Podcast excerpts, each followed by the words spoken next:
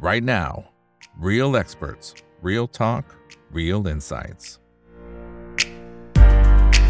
สวัสดีครับ สวัสดีเพื่อนๆนักทุนทุกคนนะครับ นี่คือ right now by อีกบรรพททุกเรื่องที่นักทุนต้องรู้นะครับ และสิ่งที่เราต้องรู้วันนี้แน่นอนก็เป็นเรื่องของเฟดนะครับที่เมื่อวานนี้ประกาศขึ้นดอกเบี้ย 0.5%นะครับก็เป็นไปตามความคาดหมาย แต่ว่าไส้ในมันก็จะมีหลายประเด็นที่สามารถชวนคุยได้อยู่เหมือนกัน แล้วก็จะมีผู้เชี่ยวชาญสองท่านนะครับเข้ามาร่วมวิเคราะห์กันทำให้เราเห็นแล้วก็เข้าใจนะว่าตอนนี้สถานการณ์มันเป็นอย่างไรนะครับและหลังจากนี้เป็นต้นไปนักลงทุนเองควรจะต้องมองภาวะเศรษฐกิจหลายคนเนี่ยกังวลเหมือนกันนะ ว่าปีหน้าเนี่ยมีโอกาสถดถอยหรือเปล่า จริงๆ คุณโจลมเพเวลก็มีย้ำแย้มมาอยู่เหมือนกันนะครับ แต่ว่าทั้งสองท่านจะเห็นด้วยหรือไม่เดี๋ยวจะกลับมาร่วมพูดคุยกันนะครับ ส่วนท่านไหนที่อยากจะสนับสนุนช่องถามอีกกับอีกก็ไปที่ YouTube ได้นะครับ สมัครเป็น Membership ได้นะ เดือนละ 50 บาทนะครับ เอาละครับสำหรับในช่วงนี้ได้รับเกียรติจาก 2 ท่านนะครับ ท่านแรกดรนะครับ ดรวิพัฒน์เหลืองเนรมิตชัยครับ ผู้ช่วยกรรมการผู้จัดการหัวหน้านักเศรษฐศาสตร์บริษัทหลักทรัพย์เกียรตินาคินพัทระ กลุ่มธุรกิจการเงินเกียรตินาคินภัทรนะครับและท่านที่2ครับพี่นริศครับคุณนริศสถาผลเดชาครับรองประธานเจ้าหน้าที่บริหาร Head of TTB Analytics TMB ธนาชาติแบงค์ครับ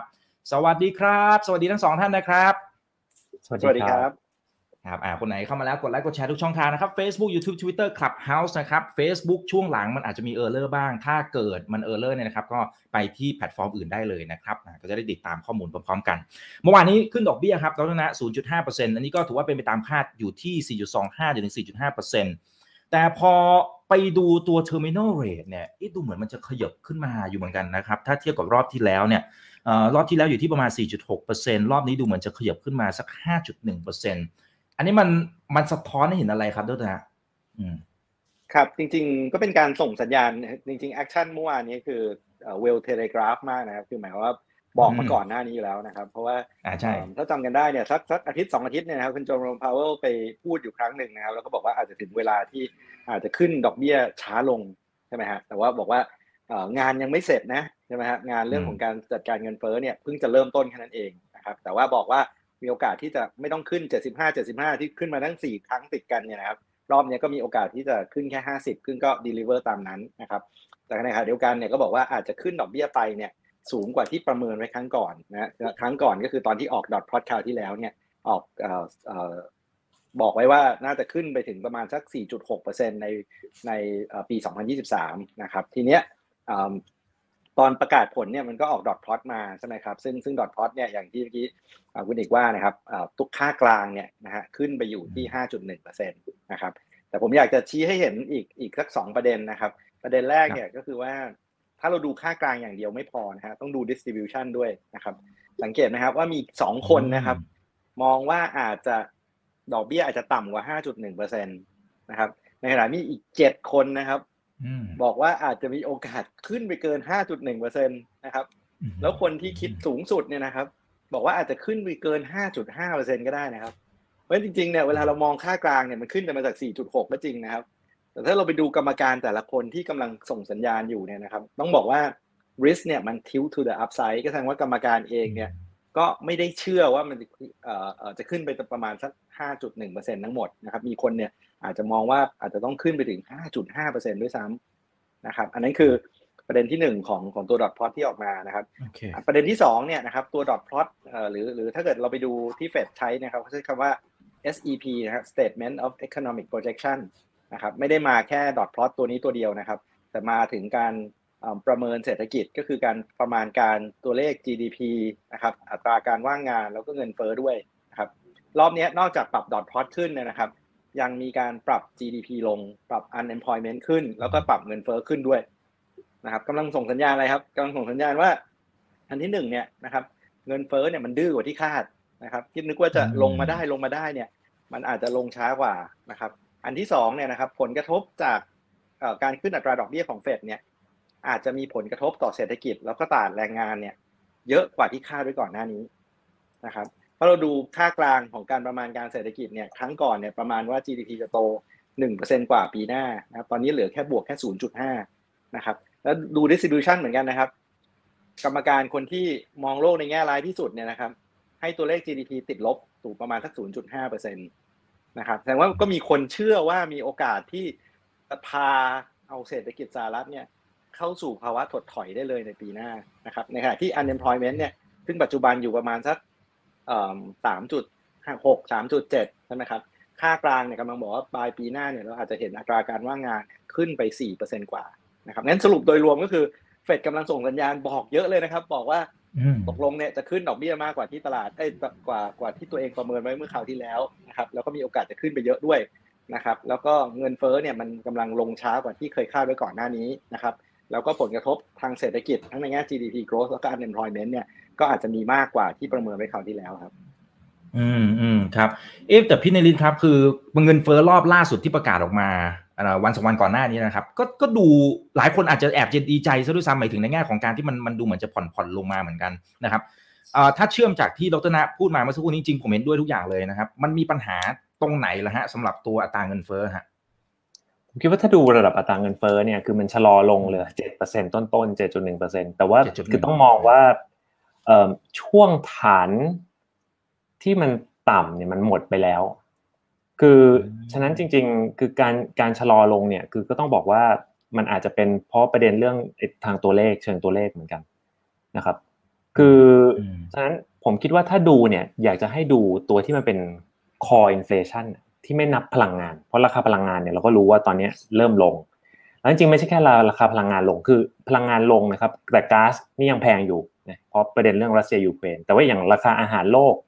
นะครับค่าชิปปิ้งต่างๆ ค่าการหาค่าคอนเทนเนอร์เนี่ยเริ่มลง คือผมว่าจริงๆเนี่ยคือทิศทาง commodity cycle เนี่ยหรือว่าเป็นโลหะต่างๆเนี่ยก็ทิศชี้หัวลงเหมือนกัน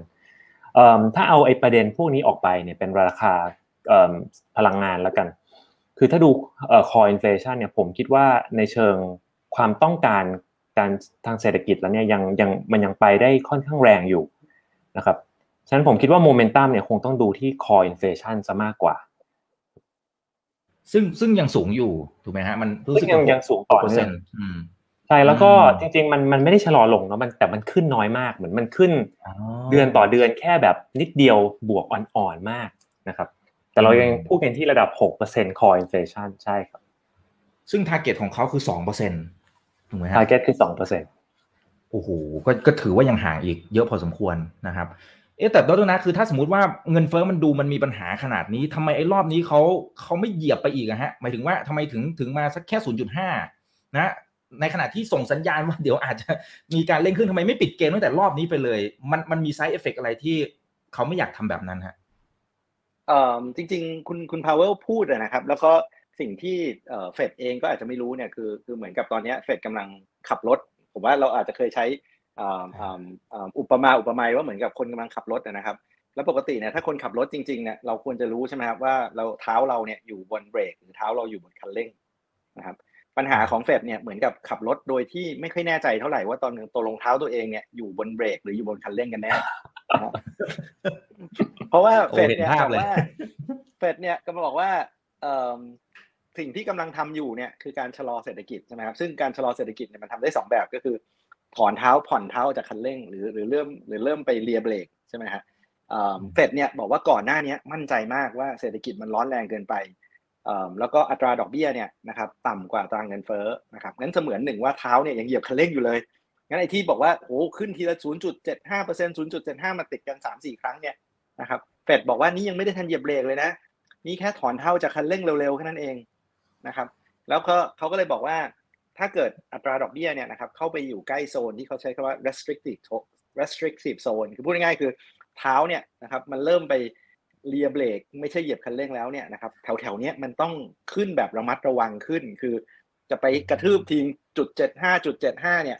เดี๋ยวมันอาจจะอันตรายเกินไป แล้วมันจะมีผลกระทบทำให้มันเป็น overtightening หรือเปล่านะครับ งั้นจุดที่ผมคิดว่าสิ่งที่เฟดกำลังทำเนี่ยอันนี้ที่ที่ที่ผมอยากจะอุปมาให้ฟังง่ายๆคือว่า ถ้าวันนี้นะครับ อัตราเงินเฟ้อในอีกระยะเวลาข้างหน้าเนี่ย มันอยู่แถวๆประมาณใกล้เคียงกับอัตราดอกเบี้ยเนี่ยนะครับดอกเบี้ยวันนี้ที่ที่เพิ่งขึ้นมาก็เป็น 4.5%ใช่ไหมครับถ้าอัตราเงินเฟ้อระยะเวลาข้างหน้าเนี่ยมันอยู่ใกล้ๆแถวๆสัก 4.5%เนี่ยก็ต้องถือว่ามันอยู่ในโซนที่กำลังจะเปลี่ยนจากคันเร่งไปเป็นไปการเหยียบเบรกแล้ว ถูกไหมครับ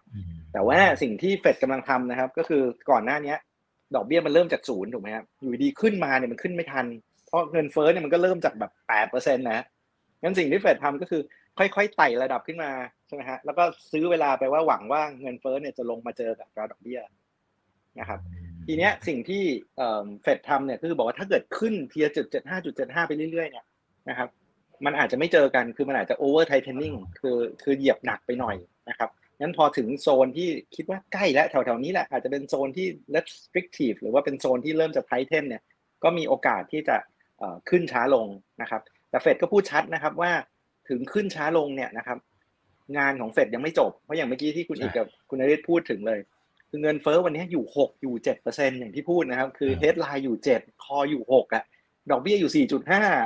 นะครับ ยังไงก็ต้องขึ้นต่อ นะครับ แต่ว่ากลัวว่าถ้าขึ้นเร็วเกินไปเนี่ยมันจะมีผลกระทบด้านอื่น แล้วมันจะเป็น overtightening ไปนะครับเพราะฉะนั้นเฟดก็เลยบอกว่าวันนี้ครั้งนี้นะครับมีเคสที่จะขึ้นให้ช้าลง แต่ไม่ได้แปลว่าจะไม่ขึ้นต่อนะ ครั้งต่อไปเนี่ยเขาใช้ว่า ongoing increases ก็คือยังขึ้นต่อไปเรื่อยๆ แต่ว่ามีเคสที่จะขึ้นในอัตราที่ช้าลง และก็ยังไม่จบนะครับ แล้วก็จะต้องขึ้นไปนะครับ จนกระทั่งนะครับ ก็พูดเลยนะครับว่าให้อัตราเงินเฟ้อเนี่ยนะครับ มีสัญญาณลดลง ใช้คำว่า sustained manner นะหรือ sustained way คือปรับลดลงอย่าง ใช้คำว่าอะไรแบบ มั่นใจได้ว่ามันจะลดลงต่อเนื่องนะเพราะว่าอะไรครับเพราะว่าผมว่าเฟดเนี่ยเรียนรู้เลสเซ่นจากปี 70 ปี 80 นะครับ ว่าในการที่แบบเห็นเงินเฟ้อลงมานิดนึง แล้วตัวเองก็ลดดอกเบี้ยเลยเนี่ยนะครับ มีความเสี่ยงที่สุดท้ายเนี่ยเงินเฟ้อมันจะค้างสูง แล้วมันจะแก้ปัญหายากนะครับในวันนี้ก็เลยมีคำเต็มไปหมดเลยครับ เช่นบอกว่า keep at it until the job is done แต่ว่าต้องรักต้องทำไปเรื่อยๆนะครับ แล้วก็ make sure ว่าเงินเฟ้อมันลงจริง ๆ ถึงจะเลิกนะครับ หรือว่าวันนี้มีคำว่า higher for longer ใช่ไหมครับก็คือส่งสัญญาณเลยนะครับ ว่าขึ้นไปก่อน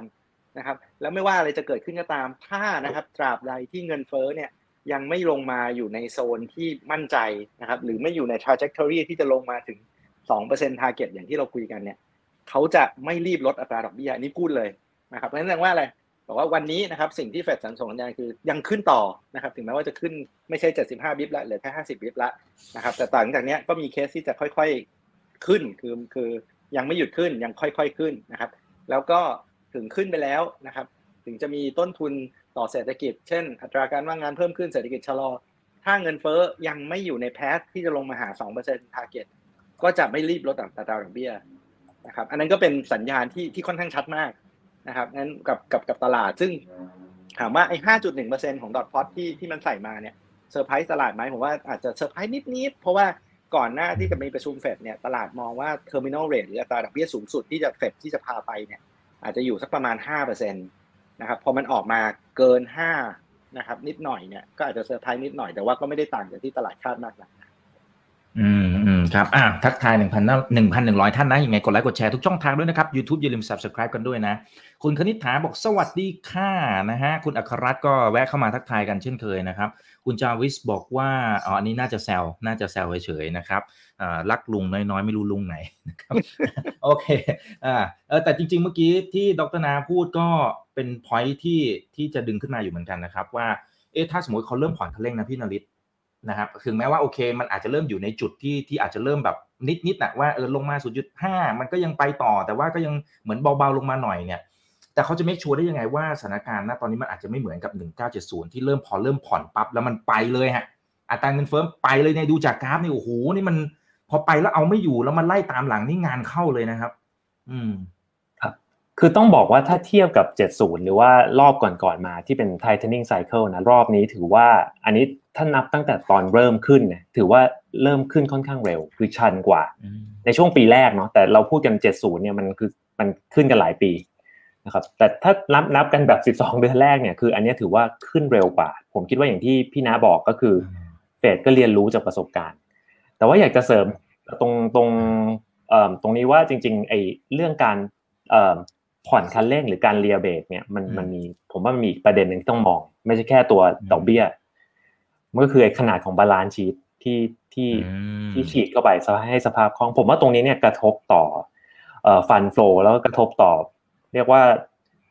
จริง ๆสภาพคล่องทั้งตลาดการเงิน ไม่ว่าจะเป็นตลาดหุ้นหรือ risky asset หรือว่าตลาดตลาด money market ตลาดบอลตรงนี้คือต้องบอกว่าเฟดเนี่ย สัญญาณชัดตรงดอกเบี้ย แต่ว่าจะสังเกตว่าหลังๆ เนี่ยพอพูดเรื่องไม่ไม่เคยพูดเรื่อง quantitative tightening เรื่องการลดปริมาณเงิน คือตอนแรกๆเนี่ยจะบอกชัด คือจริง ๆ มันมีสองเครื่องมือแหละใช่ไหมครับครับนี่ถ้ามาดูขนาด balance sheet เนี่ยจริง ๆ ถามว่ามันขึ้นไปขนาดไหนแล้วก่อนโควิด มัน 4.5 ล้านล้านเหรียญสหรัฐ ขนาด balance sheet ของเฟดเนี่ยก็คือผ่าน quantitative easing กันมาหลายปีเสพติดสภาพคล่อง พอโควิดเข้ามาเนี่ยอัดฉีดเข้าไปขนาด balance sheet balloon ไปเป็น 8.5 ถึง 9 ล้านล้าน ไป peak อยู่ 9 ล้านล้านเนาะช่วง peak โควิด inject ไปเยอะมากตอนที่ตลาดลงนะครับ ถามว่าตอนนี้ลดเริ่มลด ลดมาเหลือเท่าไหร่ลดเลยอยู่ 8 ล้าน 5 8.5 ล้านล้าน คือฉะนั้นมันไม่ได้ลงเร็วอย่างที่คือผมว่าส่วนหนึ่งนะคือต้องนอมมองสองสัญญาณ คือมองทั้งระดับดอกเบี้ย ผมว่าอันนี้ แน่นอนชัดเจน แต่ว่าไอ้ระดับคือสิ่งสิ่งที่ทำสิ่งที่ทำเนี่ยคือลดขนาดปริมาณสภาพสภาพคล่องที่ที่อัดฉีดเข้าไปแล้วออกหรือเปล่าเนี่ย ผมว่ายังค่อนข้างช้านะถ้าเทียบกับ statement ที่ตามคำพูดที่ที่เฟดพูดออกมานะครับมันเลยก็ต้องต้องมองสองจุดแหละว่ามัน tightening อะไรบ้าง ถ้าเกิดหยุดเบรกกันทั้งคู่เนาะคือดอกเบี้ยขึ้นสูง balance sheet ก็หด ตรงนี้เนี่ยนอกจากผลในเชิงราคาตรงๆแล้ว ทั้ง yield curve ที่จะปั่นป่วน FX market ที่จะปั่นป่วนตลาดอัตราแลกเปลี่ยน ปริมาณสภาพคล่องมันหายไปด้วย พอสภาพคล่องเริ่มโดน squeeze เนี่ย ผมเชื่อว่าตอนนี้เนี่ยคือคือคือมันก็สภาพคล่องเนี่ยเริ่มเริ่มแบบตึงขึ้นละ จะเห็นได้ว่าเอ่อ VC ไม่ไปลงสตาร์ทอัพอะไรเหมือนเดิมทุกคนกลับมา prefer เรื่องเรื่องสภาพคล่องมาถึง bottom line EBITDA มากขึ้น ไม่ใช่ top line ละ ฉะนั้นไอ้ต่อไป stage แบบนี้มันอาจจะมีมากขึ้น แต่ถามว่าจะมากขนาดไหนเนี่ยผมคิดว่ามันก็ขึ้นอยู่ว่าเฟดเนี่ยจะเบรกคันเร่งหรือว่าจะถอนสภาพคล่องออกมามากขนาดไหนด้วย ก็ต้องจับตาดู2ออย่างครับทั้งดอกเบี้ยแล้วก็เอ่อเรียกว่า quantitative tightening tapering แหละที่เอาสภาพคล่องออกจากระบบ อืมอืมอืมจริงครับเออคนไม่ค่อยพูดถึงฝั่ง QT สักเท่าไหร่นะนะครับอ่าแต่มีคนถามเข้ามาพอดีงั้นเดี๋ยวให้ดรนะเสริมนะครับ บอกว่า เอ๊ะทำไมอะจริง ๆ เป็นประเด็นเดียวกัน นะครับที่ที่บอกว่าทำไมดูเหมือนเฟดไม่ค่อยได้ทำ QT ตามที่เคยพูดไว้ก่อนหน้านี้ แล้วดูเหมือนรอบนี้ไม่พูดถึงเลย จริงเหมือนที่พี่นริศพูดเมื่อสักครู่นี้เหมือนกันนะอืมจริงเอาเอาจริง ๆ ต้องบอกว่าเฟดทำตามที่พูดนะครับ แล้วทำตามดีเกินไปด้วยนะเพราะเฟดผมว่าเชื่อว่าเฟดเนี่ยเขาถ้าถ้าถ้ามองเป็นเอ่อเอ่อเป็นอะไรดีครับ เป็นเป็นเป็นเตาไมโครเวฟก็ต้องใช้คำว่า set it and forget it นะครับ คือ เขาประกาศไว้แต่ต้นเลยนะครับ ว่าเขาจะทำเดือนละ 95,000 ล้านเนี่ยนะครับถ้าเราไป track ดูเนี่ยโอ้ balance sheet มันลงสวยงามมากเลยนะครับ แล้วมันก็ลงท่านั้นเลยนะครับ เพียงแต่ว่าจังหวะที่ทำ QE มาก่อนหน้านี้นะครับ มันอัดฉีดสภาพคล่องไว้เยอะมาก จนมีสภาพคล่องส่วนเกินเนี่ยมหาศาลเลยนะครับมีตัวเลขตัวหนึ่งที่เราชอบตามไปดูกันก็คือไอตัวที่เป็น overnight reverse repo นะครับก็อันนี้คือเป็นเหมือน เหมือนเหมือนเป็นเป็นเป็น drainage หรือเป็นท่อระบายน้ำนะครับปกติถ้าสภาพคล่องในระบบมันล้นเนี่ยนะครับเฟดจะมี facility อันหนึ่งที่จะรับสภาพคล่องส่วนเกินของระบบเข้ามานะครับก็คือพูดง่ายๆคือจังหวะตอนทำ QE เนี่ยขาหนึ่งก็ฉีดเงินเข้าไปในระบบอีกขาหนึ่งก็เปิดท่อระบายน้ำไว้ แล้วก็รองรับมาว่าถ้าใครไม่ไม่รู้จะเอาเงินไปทำอะไรเนี่ยเอาโยนเข้ามาใส่ facility นี้ได้นะครับเชื่อไหมครับช่วงพีคๆเนี่ย facility เนี้ยมีเงินค้างอยู่ในระบบเนี่ยนะครับ2.2 ล้านล้านเหรียญสหรัฐนะครับ ตอนนี้เริ่มลดลงแล้ว นะครับแสดงว่าไอ้ที่ดูดเนี่ยจริงมันไม่ได้ดูดออกจากระบบเท่าไหร่นะเพราะมันมีสภาพคล่องส่วนเกินล้นอยู่ค่อนข้างเยอะนะครับ แต่ไม่ได้หมายความว่าจะไม่มีใครเป็นอะไรอย่างที่คุณนริศว่ามันเริ่มเห็นพ็อกเก็ตของ in liquidity แล้วนะครับ ก็คือคนเริ่มจะเริ่มได้รับผลกระทบแล้วคือไม่ใช่เงินมันฟรีเงินมันหาง่ายล้นล้นเหลือนะครับงั้นก็คือตอบคาถามเมื่อกี้ก็คือบอกว่าเฟดทำนะครับ แล้วทำแต่ว่าทำในลักษณะที่บอกไว้ล่วงหน้า นะครับแล้วก็ทำตามนั้นเลย เพื่อว่าตลาดจะได้ไม่ต้องแพนิคนะครับว่าเอ้ยเดือนนี้ดูดเยอะเดือนนี้ดูดน้อยบอกไปเลยว่าจะดูดเท่านี้นะครับเพียงแต่ว่าของเก่าเนี่ยมันมีสภาพคล่องส่วนเกินล้นอยู่ค่อนข้างเยอะนะครับแล้วเสริมคุณนริศอีกนิดนึงนะครับนอกนอกนอกนอกเหนือจากดูอัตราดอกเบี้ย ซึ่งมันเป็นราคาของ liquidity นะดูปริมาณ liquidity แล้วเนี่ยนะครับบางทีตลาดเนี่ยมักจะดูอีกตัวหนึ่งก็คือสิ่งที่เราเรียกว่า financial condition index นะครับก็คือดัชนีเงื่อนไขของการการเงินว่าวันนี้นะครับ สภาพทางการเงินเนี่ยมันมันตึงตัวหรือมันมันมันผ่อนคลายใช่ไหมครับซึ่งซึ่งส่วนใหญ่ไอ้ตัวนี้ก็จะไปวัดทั้งเรื่องของ spread credit spread ดู volatility ดูเงินอะไรต่างๆเนี่ยนะครับจำได้ฮะตอนช่วงที่โหเฟดขึ้นดอกเบี้ยเร็วๆแรงๆ แล้วคนกลัวกันใหญ่ดอกเบี้ยเป็นดอกเบี้ยขาขึ้นดอลลาร์แข็งเนี่ยนะครับช่วงนั้นเนี่ยโหมันมีการตึงตัวของของสภาพคล่อง แล้วก็สถานการณ์ทางการเงินค่อนข้างมากนะครับ จำนะฮะช่วงที่ mortgage rate เนี่ยขึ้นจาก 3%ไปเป็น 6%ในเวลาไม่กี่เดือนเนี่ยนะครับแล้วก็ไปดูเรื่องของเครดิตสเปรดไรตอนมันมันมันมันไทเทนมหาศาลเลยนะครับแต่ตั้งแต่ตัวเลขเงินเฟ้อเนี่ยมันออกมาดีกว่าที่คาดแล้วคนเริ่มจะบอกว่าเดี๋ยวเฟดจะพีคแล้วนะครับแล้วดอลลาร์ก็พีคแล้วก็ดอลลาร์เริ่มอ่อนค่าลงมานะครับ financial condition index เนี่ยมันเริ่มผ่อนคลายนะครับแล้วเฟดเนี่ยจริงๆแล้วตามดูตัวนี้ด้วยนะครับ ก็คือหมายความว่าอะไรหมายความว่าไอการส่งสัญญาณมาก่อนหน้านี้ว่าจะขึ้นดอกเบี้ยไปเรื่อยๆเนี่ย นะครับส่วนหนึ่งเนี่ยมันไทเทนไม่ได้ไทเทนผ่านแค่ดอกเบี้ยนโยบายอย่างเดียว แต่มันไทเทนผ่าน financial condition ด้วยนะครับสถานการณ์ปัจจุบันเนี่ยคนเริ่มแบบไม่กลัวเฟดแล้วเพราะเริ่มให้เฟดจะพีคแล้วนี่สบายแล้วนะหุ้นก็จากที่ลงลงลงหนักๆตอนนี้ก็เริ่มกลับขึ้นแล้วนะครับเอ่อเอ่อเอ่อ volatility ต่างๆเนี่ยเริ่มลดลงเอ่อ credit spread เริ่มลดลงนะครับ mortgage rate เริ่มลดลง มันก็กลายเป็นว่าไอ้ก่อนหน้านี้ที่เฟดแบบหูขู่ชาวบ้านมาเต็มที่นะครับแล้วบอกว่าเฮ้ยเดี๋ยวจะไทเทนเดี๋ยวไทเทนเนี่ย อนนี้สภาพโดยรวมของระบบการเงินมันเริ่มผ่อนแล้วนะครับปัญหามันคือว่าถ้าเกิดมันผ่อนเยอะไปเนี่ยนะครับเดี๋ยวเฟดก็ต้องมองเข้ามาแล้วบอกว่าอ้าวเฮ้ยเดี๋ยวดิไอ้ที่ทำมาทั้งหมดเนี่ยต้องการให้สภาพคล่องมันไทเทนอยู่ดีมันคลายตัวได้ยังไงงั้นต้องขึ้นดอกเบี้ยเพิ่มหรือเปล่า อันนี้ก็อาจจะเป็นอีกประเด็นหนึ่งเหมือนกัน ก็คือนอกเหนือจากดูราคาดูจำนวน liquidity แล้วก็อาจจะต้องดูเรื่อง financial condition ด้วยอีกตัวหนึ่งเหมือนกันครับอ่าโอ้พอยนี้ดีครับ ขอบคุณมากนะครับเดี๋ยวขอสลับมาดูคำถามจากผู้ชมทางบ้านหน่อยถามเข้ามาเยอะแล้วนะครับ คุณเอกรินนะบอกว่าเป็นไปได้ไหมครับที่สุดท้ายเฟดจะขึ้นดอกเบี้ยประมาณสัก 5%เศษนี่แหละ แล้วโฮเอาไว้เลยนะครับให้อยู่ประมาณนี้ไปเรื่อยๆ แต่จะทำให้เงินเฟ้อจาก 7%กว่าๆลงมาตามเป้าหมายของเขาคือ2-3 2%เนี่ยนะครับทำอย่างนี้ได้ไหม มันมีความเป็นไปได้ที่อาจจะเกิดซีนารีโอนี้ไหมครับอ่า ผมคิดว่ามันมีความเป็นไปได้นะครับ คือต้องต้องเรียนว่ามันก็ไม่ใช่ตลอดเวลาที่ดอกเบี้ยนโยบายของเฟดเนี่ยสูงกว่าอัตราเงินเฟ้อ คือจริง ๆ ช่วงก่อนเนี่ยมันก็จะมีช่วงที่ติดลบอ่อนๆแหละ แต่มันควรจะอย่างที่พี่น้าบอกแหละ มันก็ควรจะไม่ได้ไม่ได้ติดลบเยอะมากอย่างที่ผ่านมาครับเพียงแต่ผมคิดว่าเนี่ยการการเหยียบเบรกขนาดนี้แล้วจริง ๆ อาการมันเริ่มออกเนาะคือ ยอดการนำเข้าสหรัฐ ยอดการนำเอ่อนำเข้ายุโรป ยอดการนำเข้าจากจีนลดลงหมด คือผมคิดว่า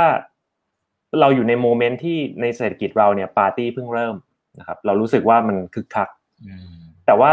เศรษฐกิจสหรัฐเองเนี่ยผมว่าจริง ๆ ปาร์ตี้เนี่ยผมว่า music มันใกล้จะ stop แล้วล่ะคือมันมีความเป็นไปได้เหมือนกัน ความเป็นไปได้นะครับ ที่จริง ๆ มันจะเรียกว่าชะลอลง แต่ว่ามันก็ต้องไปดูนะว่าไอ้ตัวแปรจริง ๆ ที่มัน กำหนดไอ้แบบสื่อถึงไอ้ความร้อนแรงทางเศรษฐกิจ อย่างเช่นอัตราการการว่างงานเนี่ยที่มันต่ำแทบจะต่ำก่อนกว่าช่วงก่อนช่วงโควิดอยู่เนี่ยสามจุดหกเปอร์เซ็นใช่ไหมครับประมาณนี้ถ้าถ้าผมเข้าใจไม่ผิดเนี่ยคือมันมันมันมันปรับตัวเรียกว่าแย่ขึ้นบ้างไหมคือมันไม่ตึงตัวขนาดนี้หรือเปล่า ฉะนั้นผมคิดว่าโอกาสที่ดอกเบี้ยจะจะเรียกว่าไม่ต้องขึ้นต่อเนี่ยมันก็มีเหมือนกัน คือโลกเข้าสู่ recession สหรัฐก็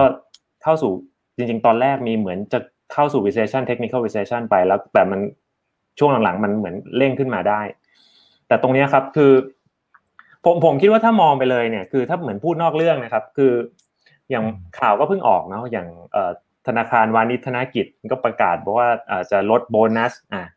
ผลประกอบการทุกอย่างตึงตัวคือ คือบริษัทยานยนต์ขนาดใหญ่ ลดประกาศลดยอดขาย ผมคิดว่ามันเป็น forward signaling แหละ ที่ที่ธุรกิจรู้สึกแล้วล่ะ แต่ธนาคารกลางจะรู้สึกหรือเปล่า อย่าง เนี่ยมันมันก็มีมีความเป็นไปได้ที่อาจจะไม่ได้ค้างนานหรือว่าไม่ต้องไม่ได้ขึ้นต่อ แล้วจริง ๆ ถ้าถ้ามองแบบจริง ๆ ไม่ค่อยแฟร์เท่าไหร่นะแต่มองในเชิง historical เนี่ยประวัติศาสตร์ย้อนกลับไป23 ปี 30 ปีที่ผ่านมาเนี่ย Fed funds rate เนี่ยครับคืออันนี้ไม่ได้เป็นเหตุเป็นผลนะครับ เป็นแค่ เป็นแค่เทรนเฉยๆคือค้างอยู่นานๆเนี่ยแบบลากเส้นนอนๆนนานๆ มันไม่เคยเกินสามไตรมาสสี่ไตรมาสอะเสร็จแล้วมันก็จะมีอะไรเกิดขึ้นอะที่ทำให้มันลงอะหรือว่ามันมันมันมี turning point ยกเว้นตอนช่วงที่มันแย่จริง ๆ ก็คือลากศูนย์ยาวๆ แต่พอขาขึ้นเนี่ย พอขึ้นถึงปุ๊บ ถึงยอดปุ๊บเนี่ย มันจะไม่กลายเป็น flat top คือแบบค้างเป็นดอยไปเรื่อยๆ ผมคิดว่ามันมันมีโอกาสครับ ที่ที่อาจจะไม่ไม่ได้ขึ้นต่อ แล้วอาจจะจบอยู่ที่ห้ากว่ากว่าหรืออาจจะ breach ไม่เกินหกอะคือผมคิดว่าห้าเนี่ยมันถึงอยู่แล้วเพราะตอนนี้มันสี่จุดห้ามันขึ้นอีกครั้งหนึ่งเนี่ย ผมว่าต้นปีหน้าเนี่ยยังแตะห้าจุดห้าอยู่ละมันมันคงไปอะอืมเพียงแต่ว่าจะทะลุหกแล้วจะขู่ค้างไปเจ็ดหรือเปล่าเนี่ยผมคิดว่ามันอาจจะมีเหตุอันใดอันหนึ่งซึ่งก็คือ recession เนี่ยแหละที่ที่ที่ขัดขวางไอ้ path ที่พูดไว้อย่างนี้ อืมอืมครับ เห็นด้วยกับพี่นริศนะครับ แล้วก็อยากให้เป็นอย่างนั้นนะนะครับ แล้วก็พอมีคุณธินพันธ์ทักเข้ามาเขาบอกว่าโอ้โหพอไปดูความความเห็นของคุณมาร์คโมเบียสพี่มาร์คโมเบียสเขามองว่าดอกเบี้ยรอบนี้ต้องเก้าเปอร์เซ็นต์นะไม่งั้นเนี่ยเอาเงินเฟ้อไม่อยู่นะ นะดรนะมองยังไงครับคือคือคือตอนนี้ผมผมถ้าดูจาก dynamic ของเงินเฟ้อเนี่ยนะครับ base case ผมเนี่ยคือเงินเฟ้อเนี่ย peak ไปแล้ว นะครับอืมอ่าแต่ว่ามันอาจจะใช้เวลาสักระยะหนึ่งกว่าที่จะลงไปคือมัน sticky นะครับอ่าแล้วถ้ามันไม่มีตัวมาเป็นทริกเกอร์ใหม่นะครับอ่าเงินเฟ้อเนี่ยมันอาจจะค้างอยู่แถวๆประมาณสักสี่เปอร์เซ็นห้าเปอร์เซ็นเนี่ยเป็นอีกสักระยะหนึ่งเลย นั่นก็คืออาจจะใกล้เคียงกับเฟดนะครับ ก็คือเฟดแต่เฟดอาจจะมองว่ามันอาจจะลงได้เร็วกว่านั้นนะครับถ้าเราย้อนกลับไปดูปีเจ็ดศูนย์ปีแปดศูนย์เนี่ยนะครับปัญหาเนี่ยมันก็คือว่า ถ้าจำได้ไหมครับมันเจอมันมีออยคริสครั้งที่หนึ่งในช่วงปีเจ็ดสามปีเจ็ดสี่นะครับ แล้วเงินเฟ้อพุ่งขึ้นไปเร็วมากเลยนะครับ แล้วสุดท้ายเข้าสู่ recession อย่างที่นาริศว่านะครับแล้วเสร็จแล้วเฟดเนี่ยก็ลดดอกเบี้ยลงมา แต่พอตอนที่ลดลงมาดอกเบี้ยลงมาเนี่ยเงินเฟ้อมันดันไม่ลงตามลงมาด้วย มันก็ค้างอยู่มาห้าเปอร์เซ็นต์อะไรเงี้ย แต่ดอกเบี้ยต่ำกว่าเงินเฟ้อช่วงนั้นนะครับ มันก็เลยเหมือนกับแบบเลี้ยงไข่อะฮะ แล้วพอเจอวิกฤตน้ำมันครั้งที่สองในช่วงปีหนึ่งเก้าเจ็ดเก้าหนึ่งเก้าแปดศูนย์มันเป็นทริกเกอร์อีกรอบหนึ่งแล้วปีนี้พุ่งปี๊ดเลยน้ำ เงินเฟ้อขึ้นไปกระฉูดอีกรอบหนึ่งนะครับงั้นถึงว่าที่เฟดกลัวมันกลัวเรื่องนี้นะครับ แล้วถ้าวันนี้เราบอกว่า มันถามว่ามีอะไรที่จะมา trigger ทำให้เกิดเงินเฟ้อเร่งตัวกลับขึ้นไปนะอย่างวันนี้มันคือ peak แถวๆประมาณสักเจ็ดเปอร์เซ็นต์ core อยู่ที่หกใช่ไหมผมเชื่อว่าแล้วเวลาข้างหน้าเนี่ยถ้าดูโมเมนตัมดูอะไรต่างๆในวันนี้อย่างที่อย่างที่เมื่อกี้นริศว่านะครับก็คือวันนี้ตัวที่มันเคยเป็นปัญหาพวกราคาน้ำมันคอกูดต่างๆ รถใช้แล้วรถยนต์ ราคาสินค้าอะไรต่างๆเนี่ยนะพวกแบบอะไรนะ supply chain supply disruption เรื่องของค่าขนส่งอะไรต่างๆ พวกนี้มันผ่อนคลายแล้วนะครับวันนี้เราสิ่งที่เรากำลังเจอเนี่ยคือเป็น disinflation ของของราคาสินค้าด้วยซ้ำนะครับ แต่ว่ามันกลายเป็นว่าราคาบริการนะครับ มันดันค้างเติ่งเลยที่ค่อนข้างสูงมากนะครับแล้วอย่างที่ว่าคือถ้าเฟดไม่ขึ้นดอกเบี้ยเนี่ยไอราคาบริการเนี่ยจะเป็นตัวดีเลย เพราะว่าราคาบริการเนี่ยมันเป็นตัวที่สะท้อนไม่ได้สะท้อนต้นทุนนะครับ แต่สะท้อน inflation expectation นะครับตัวนี้ก็จะค้างไปเรื่อยๆ แล้วก็กดไม่ลงสักที นั่นคือเป็นสาเหตุว่าทำไมเฟดถึงต้องรีบขึ้นดอกเบี้ยเพื่อที่จะคิวไอ inflation expectation งั้นถ้าเกิดเฟดขึ้นดอกเบี้ยไปสักประมาณสักห้าเปอร์เซ็นต์ห้าเปอร์เซ็นต์กว่าๆเนี่ยนะครับแล้วเงินเฟ้อทยอยปรับอยู่ในระดับสติ๊กกี้ไปสักระยะหนึ่งนะครับผมว่าเฟดก็ไม่มีทางเลือกครับก็ต้องคงต้องค้างดอกเบี้ยไว้ตรงนั้นนะนะครับแล้วกดจนกระทั่งเงินเฟ้อมันลงมาได้นะครับแล้วพอเงินเฟ้อ จาก 5%ไหลลงมา 4 ลงมา 3 เนี่ย เฟดก็อาจจะสามารถที่จะทยอยปรับลดตามอัตราเงินเฟ้อที่มันลดลงนะครับ ไอสิ่งที่น่ากลัวคือ ถ้ามันมีตัว trigger ใหม่นะครับ ยกตัวอย่างเช่น วันนี้สถานการณ์ปัญหาที่คนค่อนข้างห่วงคือเรื่องของพลังงานถูกไหมครับว่าวันนี้ supply ของพลังงานเนี่ยมัน tight มากนะครับเพราะราคามันค่อนข้างผันผวน ถ้าวันนี้คนพูดเรื่อง global recession น้ำมันก็ลงนะครับคนพูดเมืองจีนกำลังจะมาเปิดเมืองเนี่ยน้ำมันก็ขึ้นอะไรเงี้ยนะแสดงว่า สถานการณ์มันไทยมากแล้ววันนี้อย่าลืมนะครับ จีนเนี่ยยังไม่ได้เปิดเมืองเลยนะครับ จีนยังไม่ได้ใช้น้ำมันเพิ่มเลยนะครับถ้าเราไปดูเนี่ยปริมาณการใช้น้ำมันของจีนปีนี้น้อยกว่าปีที่แล้วเลยนะเพราะเขาเรียกแทบจะแบบกราวเครื่องบินทั้งหมดของประเทศจีนอยู่กับที่เลย คือไม่ได้บินเข้าไม่ได้บินออกเลยรถยนต์ก็แทบจะไม่ได้ใช้ใช้น้อยกว่าเมื่อปีที่แล้วมากนะครับสถานการณ์ปัญหาสิ่งคนกลัวมากเลยคือสมมติปลายปีหน้านะครับหรือครึ่งหลังของปีหน้าเกิดจีนเปิดขึ้นมาเนี่ยเงินเฟ้อจะกลับมาอีกรอบหรือเปล่าในนี้ผมว่าสถานการณ์พวกนี้นะครับก็ทำให้ เฟดเนี่ยก็เสียวๆเหมือนกันนะครับนั่นก็เลยเป็นสิ่งที่เฟดกำลังส่งสัญญาณว่าจะต้อง keep at it until the job is done นะครับซึ่งวันนี้สิ่งที่เป็นเบสเคสผมเนี่ยนะครับก็คืออย่างที่ประมาณนั้นเลยครับเฟดเนี่ยอาจจะขึ้นดอกเบี้ยรอบนี้ประมาณสักห้าเปอร์เซ็นต์ต้นๆนะครับแล้วก็เก็บเอาไว้อย่างนั้นจนกระทั่งอาจจะต้องถึงปลายปีหน้าเลยนะครับคือไม่ไม่สามารถลดได้ ถึงจะมี recession นะครับตอนนี้เราเชื่อว่าน่าจะมี recession เข้ามาในช่วงสักไตรมาสสองอะไรแถวๆนี้นะครับ ถ้าไม่มีตัวอื่นตัวใหม่มา trigger ให้ inflation มันกลับเด้งกลับขึ้นไปนะครับ แล้วประเด็นที่สองที่ผมอยากจะพูดถึงก็คือว่า การมี recession อาจจะไม่ใช่เป็นสิ่งที่แย่สำหรับสถานการณ์ปัจจุบันนะครับ recession อาจจะเป็นสถานการณ์ที่ดีก็ได้ในสถานการณ์ปัจจุบัน เพราะว่าสิ่งที่ตอนนี้ผมว่าเฟดกลัวมากกว่า คือขึ้นดอกเบี้ยไปแล้วเศรษฐกิจไม่ชะลอแล้วเงินเฟ้อก็ไม่ลง ทีเนี้ย อาจจะเป็นแบบที่มาร์คโมเบียสว่านะครับคือถ้าเกิดเงินเฟ้อยังค้างอยู่นะครับลองลองคิดง่ายนะครับไตรมาสหนึ่งที่เมื่อกี้คุยกันว่าเฮ้ยเดี๋ยวห้าเปอร์เซ็นก็เจอแล้วเนี่ยไตรมาสหนึ่งเนี่ยแต่สมมติเรา fast forward ไปยืนอยู่ณสิ้นไตรมาสหนึ่งนะครับวันที่เฟดกำลังตัดสินใจขึ้นดอกเบี้ยอีกครั้งหนึ่งแล้วจะหยุดเนี่ยนะครับเกิดเงินเฟ้อวันนั้นเนี่ยอยู่หกเปอร์เซ็นเนี่ยนะครับคือเงินเฟ้อยังอยู่เท่ากับวันนี้เลยเนี่ยไม่ลงเลยเนี่ยผมว่าห้าเปอร์เซ็นก็ไม่พอก็ต้องขึ้นต่อนะครับงั้นสถานการณ์เดียวที่ห้าเปอร์เซ็นจะพอห้าเปอร์เซ็นต้นๆเนี่ยจะพอเนี่ย ก็คือเงินเฟ้อต้องลงมาต่ำกว่าห้าเปอร์เซ็นให้ได้นะไตรมาสหนึ่งปีหน้านะถ้าเกิดวันนั้นเนี่ยเงินเฟ้อยังไม่มี trajectory ที่ลงมาเนี่ย ผมว่ามาร์คโมเบียสอาจจะถูกงั้นสถานการณ์วันนี้ผมว่าจัดด้วย dynamic ของเงินเฟ้ออย่างเดียวเลยครับจะเดาอะไรก็ตามเนี่ยถ้าเดาเงินเฟ้อออกเนี่ยก็เดาเฟดได้ อ่าซึ่งซึ่งคงไม่มีใครรู้แบบเป๊ะๆนะครับ ก็ต้องตามดูตามข้อมูลนะครับที่ประกาศออกมานะครับ ซึ่งจริงๆเมื่อกี้ดรนาพูดถึงตลาดจีนก็มีท่านหนึ่งถามเข้ามาพอดีเหมือนกันนะครับแต่ข้อหนึ่งเนี่ยดรนาตอบไปละว่าถ้าเขาเริ่มเปิดเมืองเปิดประเทศเนี่ยเงินเฟ้อจะทำให้กลับมากระทบชิ่งไปที่อเมริกาแล้วก็ทั้งโลกไหมนะครับ เมื่อกี้ต่อไปบางส่วนละนะครับ แต่เขาก็บอกว่าเอ้ยแต่ถ้าสมมติเปิด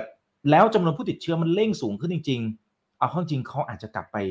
คุมเข้มตามเดิมไหม เรากังวลกันมากเกินไปหรือเปล่าพี่นริศมองไงฮะผมคิดว่าเรื่องเรื่องนโยบายเอ่อ zero โควิดของของจีนเนี่ยมันเป็นเรื่องที่มากกว่าเรื่องเศรษฐศาสตร์นะครับฉะนั้นผมว่ามันเป็นเรื่องเรื่องเรื่องเอ่อการเมืองเป็นเรื่องเป็นเรื่องใช่ครับผมว่าผมว่ามันมันมีมันมีมันมีความความคิดในการคราฟ policy มาที่ซับซ้อนกว่าเรื่องเศรษฐศาสตร์ตรงๆ แค่นั้น ผมผมเชื่อว่ามันมากกว่าเรื่องนั้นเอ่อ social distribution equality etc นะครับคือฉะนั้นเดายาก แต่ที่ผมว่าที่แอบเสริมไม่รู้ไม่รู้เพิ่มเป็นคำถามให้คุณอีกหรือเปล่านะคือผมผมแอบกังวลว่า คือถ้าเศรษฐกิจจีนมันยังไปอย่างเงี้ย แล้วมันมันเกิดมันเทคออฟไม่ได้เนี่ยคือมันโควิดมามาไปไปมึนๆนะครับ ถึงอาจจะเปิดแล้วผู้ติดเชื้อเยอะสินค้าจีนเนี่ยมันจะเริ่มมาฟลัดตลาด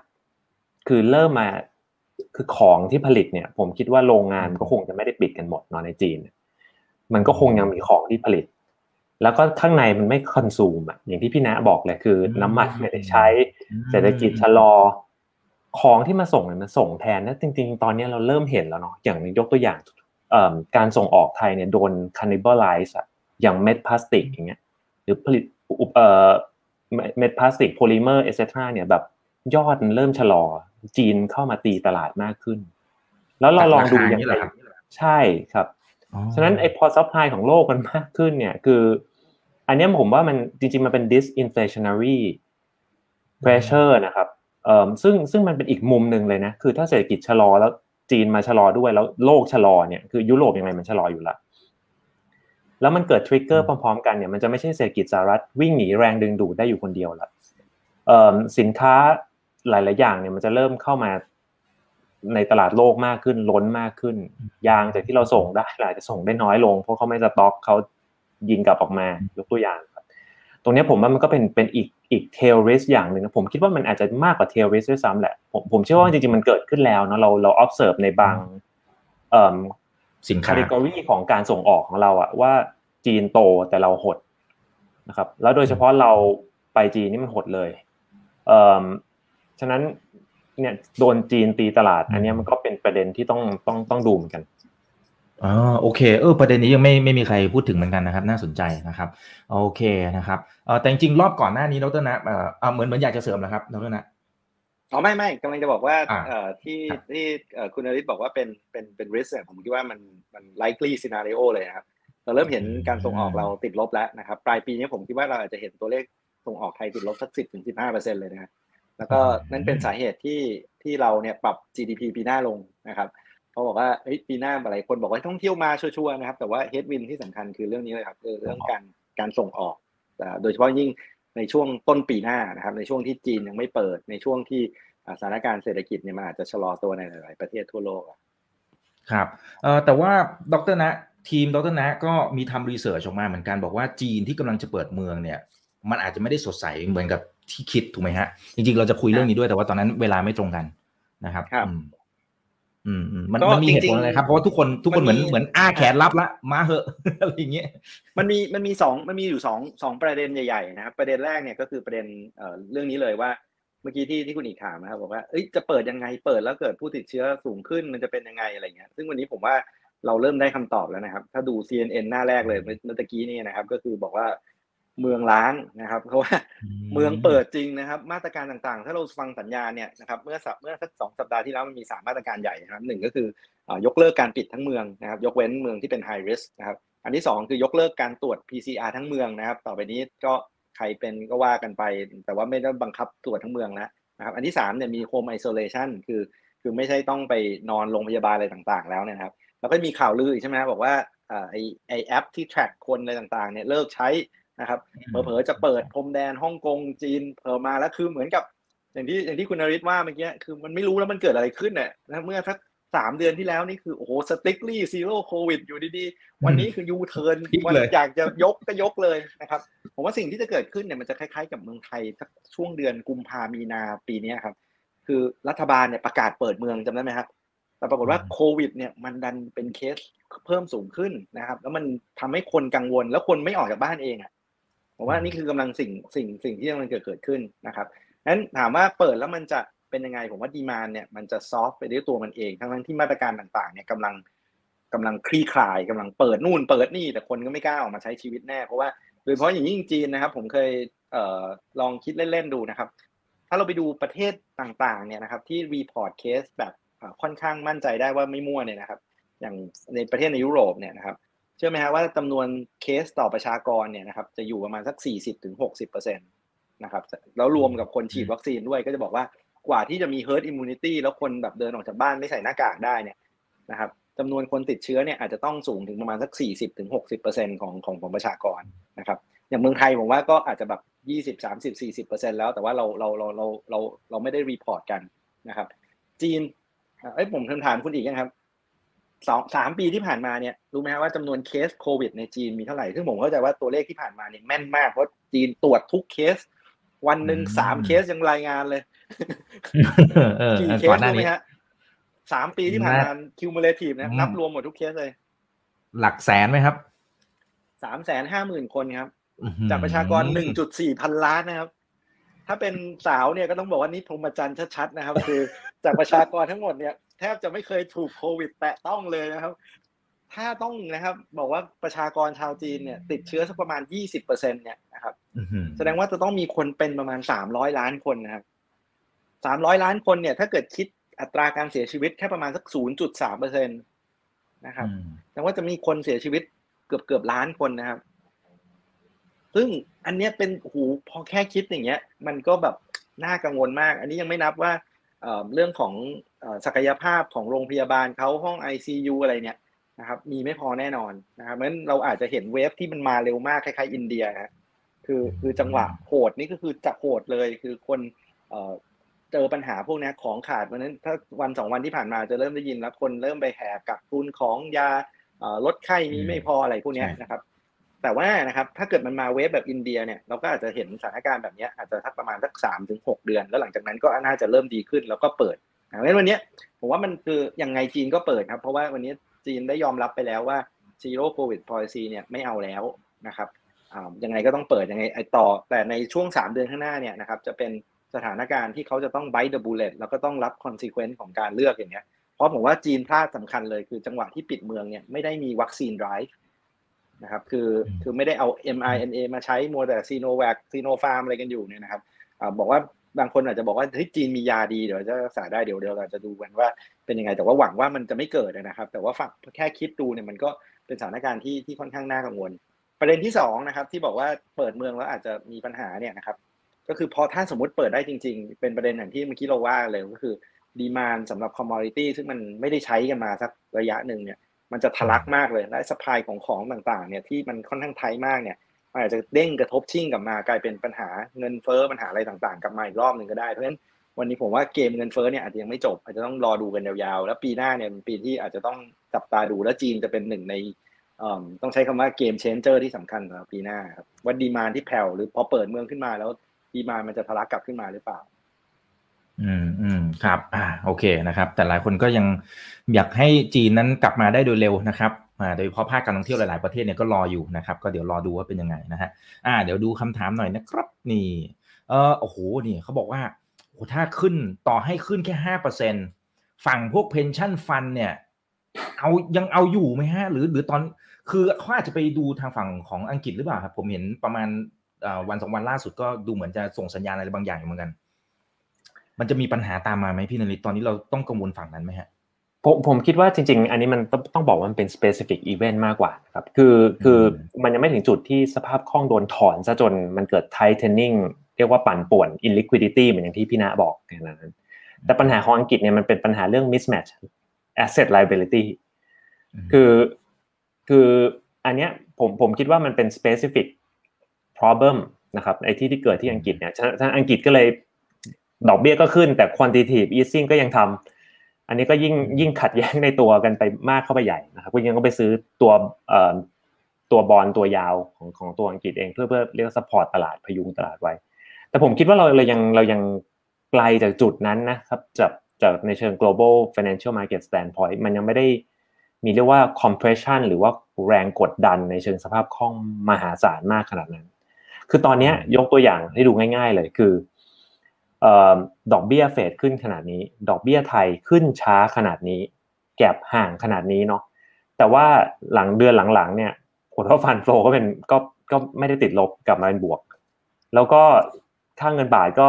ก็เรียกว่าก็ไม่ไม่ได้กลับมาแข็งอะแต่ก็มันก็แข็งกว่าเดิม ตอนนั้นโอ้โหบางคนไปสามสิบแปดสี่สิบสองอะไรกันขนาดนั้น แต่ตอนนี้มันโอ้โห ฉะนั้นมันมันผมว่าอย่างที่พี่นาบอกตอนแรกคือมันมันเหมือนตลาดมัน tolerate ได้ เพียงแต่ว่าผมคิดว่าไอไอ fear ไอปัจจัยที่มันจะเป็น tipping point แล้วกัน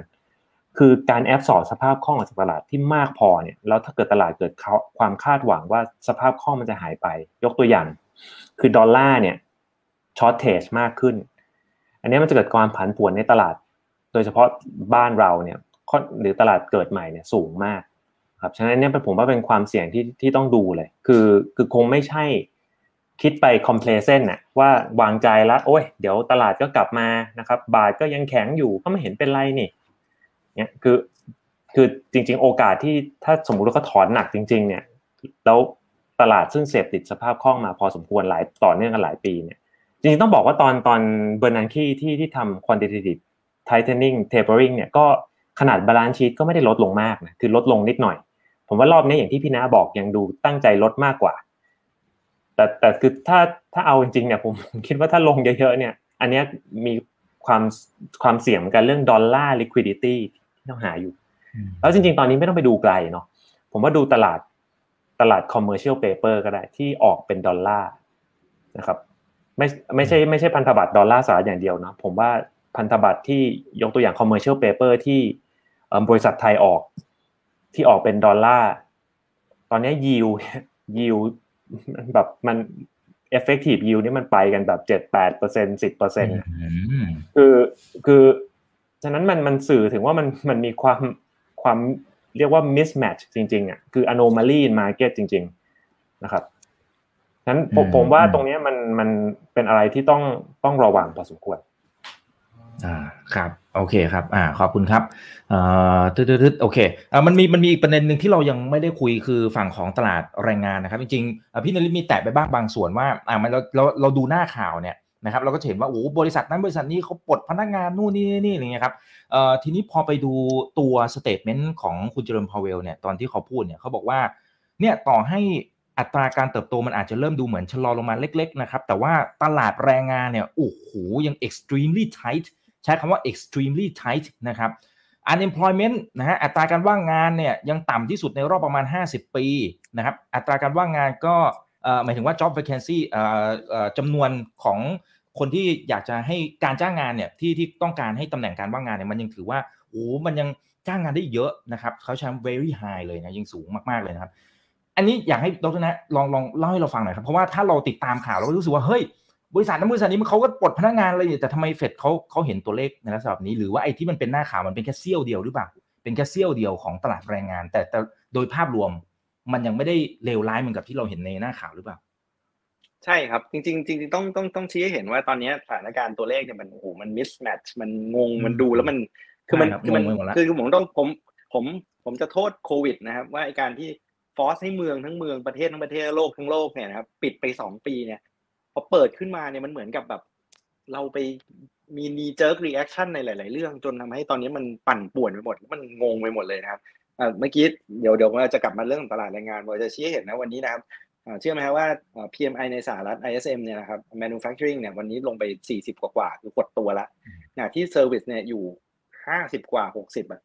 คือแต่ว่าภาคบริการขยายตัวเยอะมาก แต่ภาคการผลิตเนี่ยหดเลย ซึ่งซึ่งมันกลับกันกับช่วงโควิดจำได้ไหมช่วงโควิดเนี่ยภาคบริการแทบจะปิดไปเลยถูกไหมเพราะว่าคนไม่อยู่บ้านบอสอยู่บ้านแต่ทุกคนก็สั่ง iPad iPhone สั่งดีวงดีไวซ์โช้อปปิ้งอีคอมเมิร์ซอะไรกันกระจายเลยในช่วงนั้นเนี่ยการผลิตโอ้โหดีมากภาคบริการเกี้ยงเลย พอเมืองเปิดกลับขึ้นมาเนี่ย กลายเป็นภาคบริการกลับมาขยายตัวแต่ภาคการผลิตเนี่ยหดตัวนะครับ ตลาดแรงงานก็เหมือนกันนะครับ วันนี้สิ่งที่เราเห็นคือ คนที่อยู่ในภาคการผลิตเนี่ยวันนี้ส่งสัญญาณหมดแล้วอย่างที่ที่คุณนริศว่าคือ inventory มันเริ่มล้นคือผลิตมาเยอะเกินของเริ่มขายไม่ออกอะไรต่างๆนะครับแต่ภาคบริการเนี่ยโอ้ยัง job wanted เต็มเต็มไปหมดเลยนะครับร้านอาหารโรงแรมวันนี้ใครที่ไปสหรัฐไปยุโรปนะครับ กลับมาคุยกับผมนี่บอกทุกคนเลยนะบอกว่านักเศรษฐศาสตร์พูดอะไรกันเรื่อง recession ไม่รู้นะครับคนยังคึกคักโอ้นะครับมีคนบอกว่าไปกรีซมานะครับ วันนี้รูมเรท พันยูโรต่อคืน ก็คนก็ยังพักเต็ม คือแบบเวลาฟังดูมันก็แบบมี disconnect ในหลาย ๆ มิติว่าไหนฝั่งนี้ตัวเลขบอกเริ่มหดทำไมฝั่งนี้มันเริ่มดีมันดีนะครับไอ้จ็อบนี่ก็จริง ๆ ตลาดแรงงานนี่จริงเลยนะครับ ในสหรัฐเนี่ย unemployment 3.7 ใช่ไหมครับเขาบอกว่าระยะยาวเนี่ย ถ้าต่ำกว่า 4 นี่ถือว่าตลาดร้อนแรงมากนะครับ วันนี้ wage growth นะครับยังโตอยู่ประมาณ 5.5ถึง6เปอร์เซ็นต์ นะครับแสดงว่าโอ้โหคนมันยังมีเงินมาจ่ายมันซื้อต่างๆนะครับบอกว่ามีเอ่อเอ่อ lay off เกิดขึ้นใช่ไหมครับ non farm payroll เนี่ยเพิ่มขึ้นเดือนละ2 0 0 0 0 0กว่าตำแหน่ง ซึ่งก็ถือว่าเป็นตัวเลขที่ค่อนข้างดีมากนะครับเอ่อ jobless claim นะครับถึงแม้ว่าจะเพิ่มขึ้น แต่ก็ถือว่าอยู่ในระดับที่ที่ที่ค่อนข้างต่ำมากนะครับเพราะฉะนั้นว่าวันนี้เอ่อเวลา listed company หรือกลุ่มเทคบอกว่ากำลัง lay off 5,000คนหมื่นคน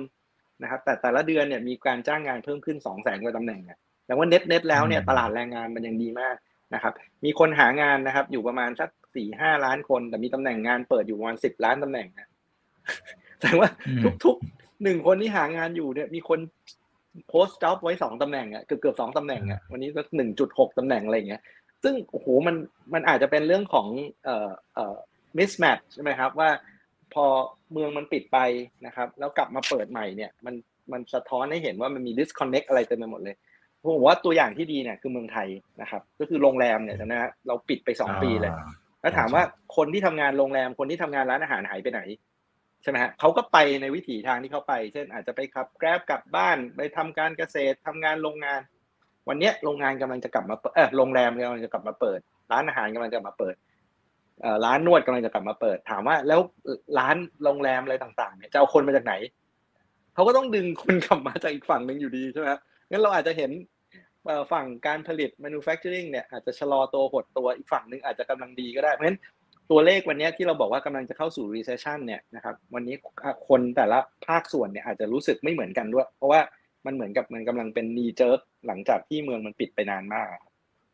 อืมอืม ครับอ่าโอเคนะครับอ่ามันก็อาจจะเหมือนบ้านเราที่ไม่รู้เคเชฟอาจจะเป็นคำอธิบายตรงนี้ด้วยใช่ไหมใช่ครับใช่ครับอืมครับ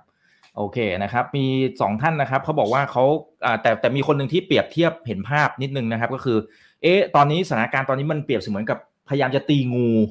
แต่ถ้าไม่ตีให้มันตายเนี่ย ตีหมายถึงว่าตีให้หลังหักอันนี้มีวงเล็บอธิบายด้วย ตีให้หลังหักถ้าไม่ตีเนี่ย งูมันอาจจะกลับมาล้างแค้นหรือเปล่าคุณพาวเวลนะฮะก็เปรียบเทียบกับเงินเฟ้อแหละ นะพี่นาริตมองไง หรือมองซีนารีโอก็ได้ครับว่าว่าภาพของปีหน้านะครับมันจะเป็นในรูปแบบไหนได้บ้างฉากทัดที่มองนะครับนี่ผมคิดว่าผมผมเห็นด้วยกับพี่นาเลยครับเบสไลน์เนี่ยว่าว่ามัน recession เนี่ยมันคงเกิดแน่นะครับเอ่อถ้าไม่ถ้าไม่ recession ถ้ามันขึ้นอยู่กับระดับของ recession เนาะคือถ้าเราพูดกันถึงสหรัฐเองคนเดียวเนี่ยผมคิดว่าไอ้เรื่องระดับดอกเบี้ยที่ยังค้างอยู่เพื่อเอาเงินเฟ้อให้ลงเนี่ยมันยังมีความ ก็มีความเป็นไปได้สูง แต่ถ้าทั้งโลกเนี่ยเกิดชะลอจีนสะดุดยุโรปสะดุด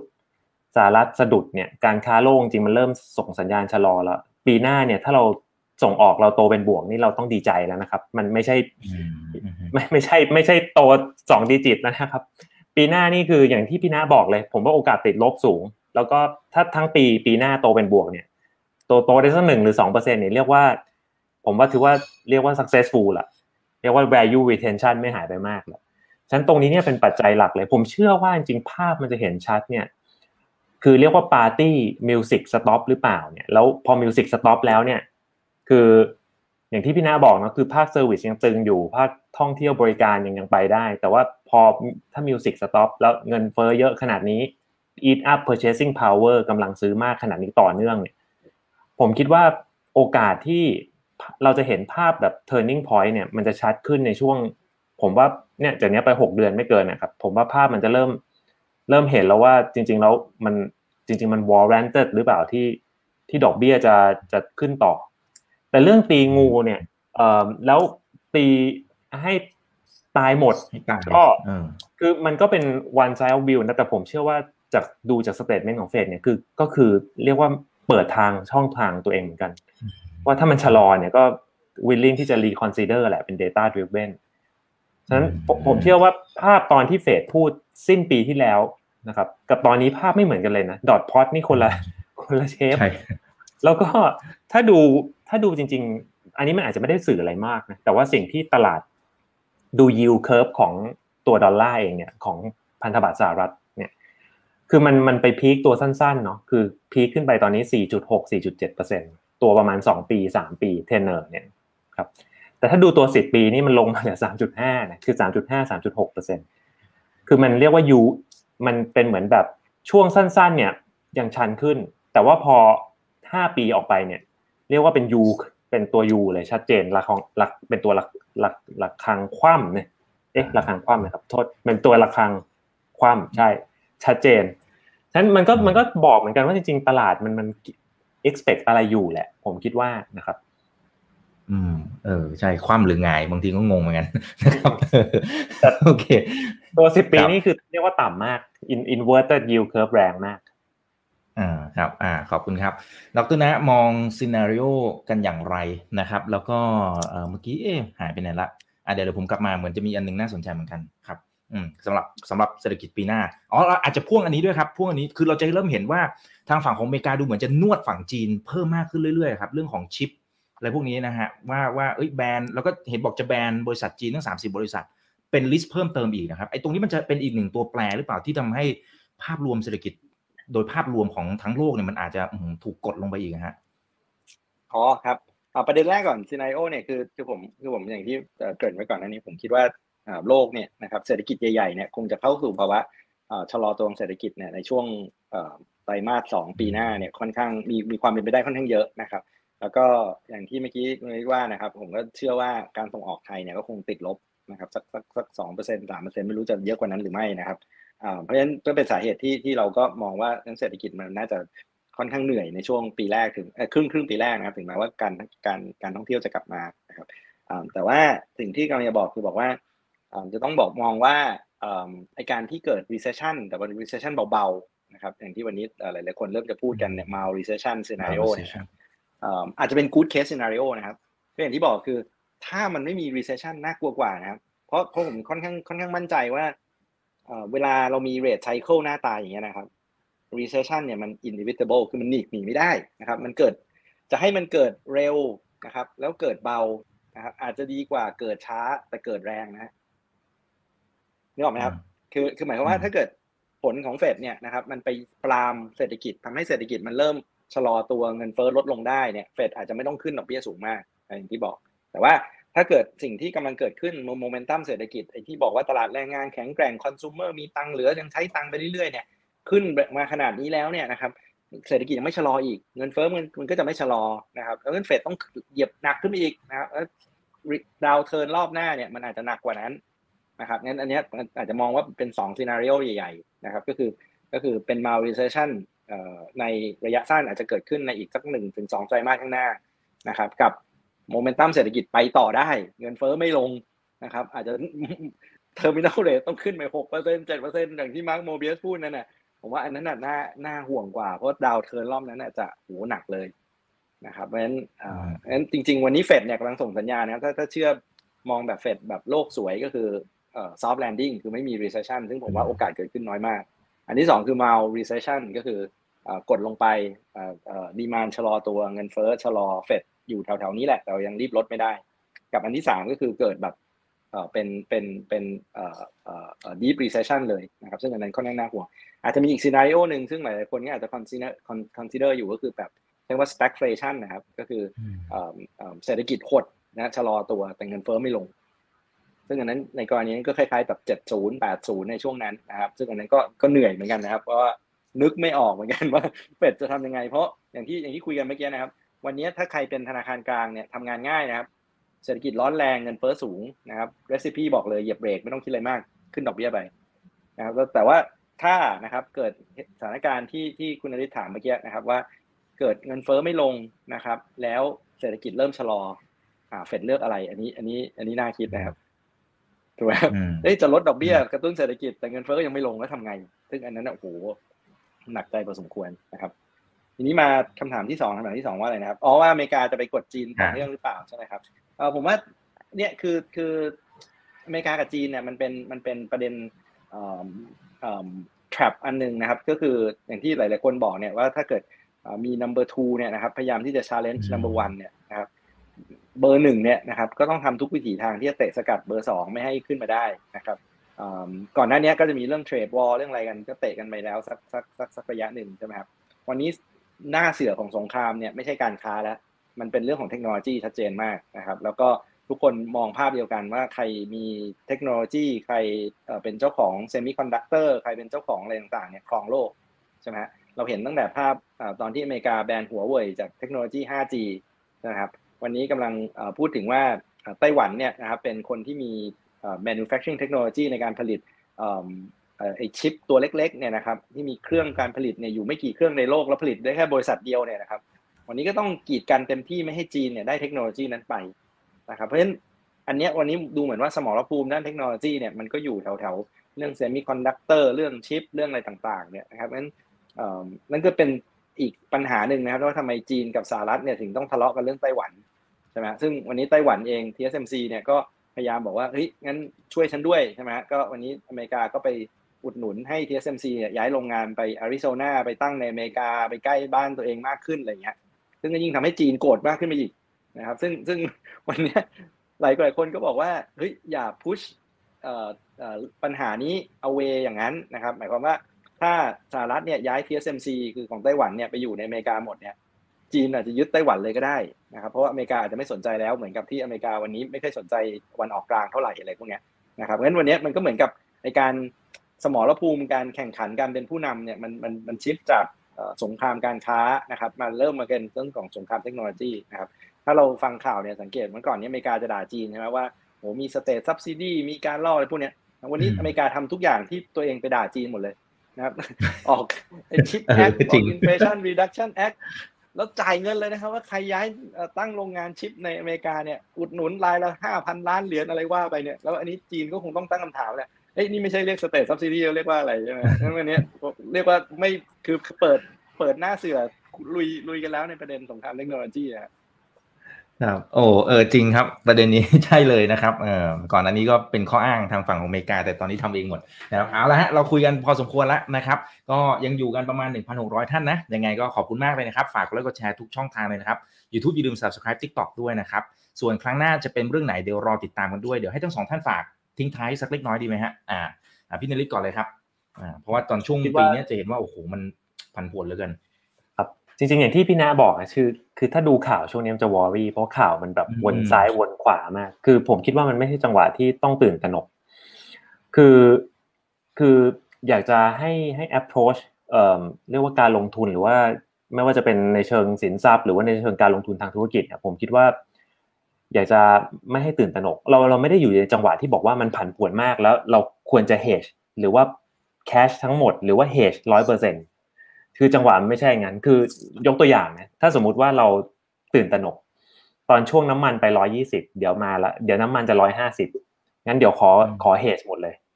เต็มหน้าตักร้อยยี่สิบปรากฏว่าตอนนี้นี่ขาดทุนเละเทะถูกไหมครับดังนั้นมันมันเป็นจังหวะที่เราไม่ได้แนะนำนะว่า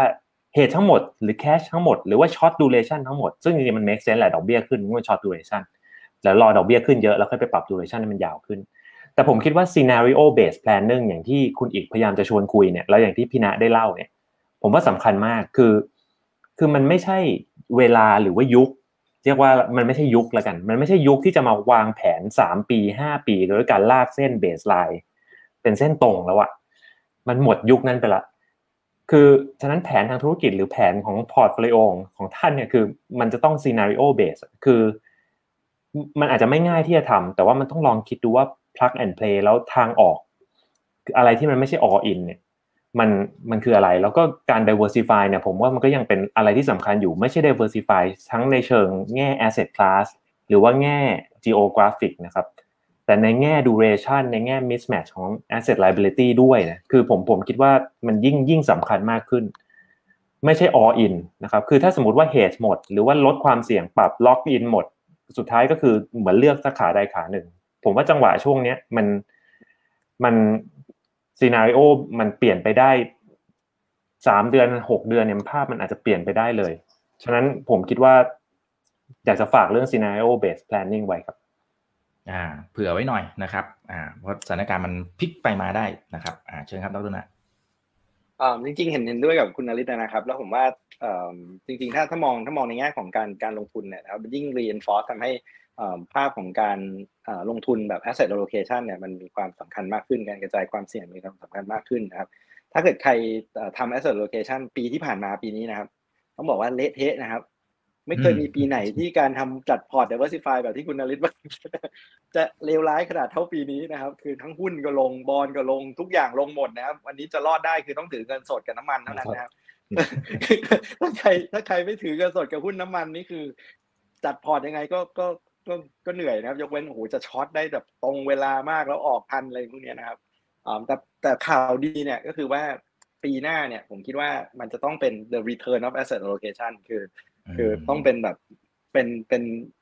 ถ้าถ้าใช้ภาษา Star Wars ก็เหมือน return of the Jedi นะครับ คือปีนี้มันแย่มากเนี่ยมันเกิดขึ้นจากไอ้ inflation shock rate shock ใช่ไหมครับแล้วดอกเบี้ยเนี่ยมันขึ้นจากในช่วงที่คูปองมันมันมันมันต่ำเตี้ยเรียดินนะครับ พอมองไปข้างหน้าเนี่ยนะครับ มองถ้ามองในข่าวดีเนี่ยก็คืออันที่หนึ่งเนี่ยนะครับ ปีหน้าเนี่ยการเลือกการลงทุนในพันธบัตรการพวกฟิกซิงคัมเนี่ยจะมีบทบาทดีขึ้นเพราะผลตอบแทนเนี่ยมันปรับเพิ่มขึ้นมาแล้วนะครับ เพราะฉะนั้นเนี่ยมันจะเป็นเฮดที่ดีด้วยนะครับ กับกับเรื่องของภาวะเศรษฐกิจชะลอตัวนะครับงั้นวันนี้ถ้าเกิดเราเริ่มเริ่มลงทุนในพวกฟิกซิงคัมเอาขาแย่ไปมากขึ้น แล้วก็ถ้ามั่นใจมากขึ้นว่ามันมี recession เนี่ยแล้วก็ extend duration ออกไปเนี่ยนะครับอย่างที่ว่าเนี่ยถ้าเรา เห็นซีนารีโอนั้นในใจนะครับก็ค่อยๆนะครับก็ค่อยๆ extension ออกไปว่าอันนี้เป็นกลยุทธ์ที่ดีอันที่หนึ่งนะครับ อันที่สองเนี่ยนะครับหุ้นนะครับถึงแม้ว่าหูปีที่ผ่านมาโดนกดดันมหาศาลนะครับวันนี้ถูกลงมาเยอะนะครับงั้นด้วยอัตราดอกเบี้ยที่สูงขึ้นเนี่ยมันไปปรับมูลค่าของของหุ้นอยู่แล้วนะครับ เพราะอย่างเงี้ยวันนี้มันมีตั้งคำถามว่าเฮ้ยเราจะลงทุนยังไงกันดีใน five five percent world นึกออกไหมครับ คือเมื่อแค่หนึ่งปีที่แล้วเนี่ยเราพูดถึง zero percent world ถูกไหมครับ คือผลตอบแทนของส่วนใหญ่เนี่ยเงินสดบอลอะไรต่างๆเนี่ยมันไม่ให้ผลตอบแทนอะไรเลย เพราะงั้นหุ้นเป็นพระเจ้า หุ้นให้ดีเวเดนยิวแค่หนึ่งเปอร์เซ็นสองเปอร์เซ็นนี่คือพระเจ้านะครับวันนี้ fixed income เงินสดเนี่ยกำลังจะให้ผลตอบแทนสี่เปอร์เซ็นห้าเปอร์เซ็นเพราะฉะนั้นหุ้นอยู่ไม่ได้นะครับงั้นหุ้นเนี่ยต้องปรับลดลงมาถูกไหมครับงั้นวันนี้โลกมันเริ่มจะถูก reset แล้วนะครับแต่ว่าอาจจะต้องบอกว่าอาจจะมีอีกดอกหนึ่งอย่างที่เราคุยกันก็คือ ผลกระทบจากเศรษฐกิจชะลอตัวลงจะมีผลกระทบต่อกำไรของบริษัทหรือไม่ dividend หรือไม่ใช่ไหมครับงั้นตอนนี้ก็อาจจะแบบเป็นจุดที่ควรจะต้องมี shopping list แล้วนะฮะแล้วก็ใครที่ถือเงินสดวันนี้ต้องถือว่าถือว่าโชคดีมากนะครับ แล้วก็อาจจะได้ถือเป็นโอกาสในการลงทุนที่ที่ที่ดีมากในปีนี้ครับงั้นก็ต้องต้องศึกษาเรื่องของการลงทุนแล้วก็วางแผนการลงทุนดีๆครับ ครับอ่าโอเคนะครับแล้วก็เชิญทั้งสองท่านมาร่วมพูดคุยกันดีๆ แบบนี้จะได้เป็นข้อมูลนะครับให้กับทุกท่านไปประกอบการตัดสินใจลงทุนนะครับเอาละฮะวันนี้ขอบพระคุณทั้งสองท่านมากๆนะครับครับยินดีครับขอบคุณครับครับอ่าครั้งหน้าเป็นเรื่องไหนรอติดตามครับ นี่คือไรนาใบอิบันพศทุกเรื่องที่นักทุนต้องรู้ครับ สวัสดีครับ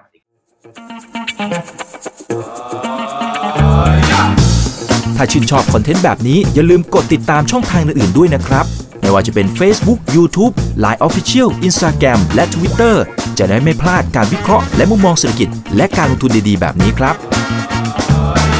อย่าลืมนะครับว่าเริ่มต้นวันนี้ดีที่สุด ขอให้ทุกท่านโชคดี และมีอิสรภาพในการใช้ชีวิต ผม อีกบรรพฒนาเพิ่มสุขครับ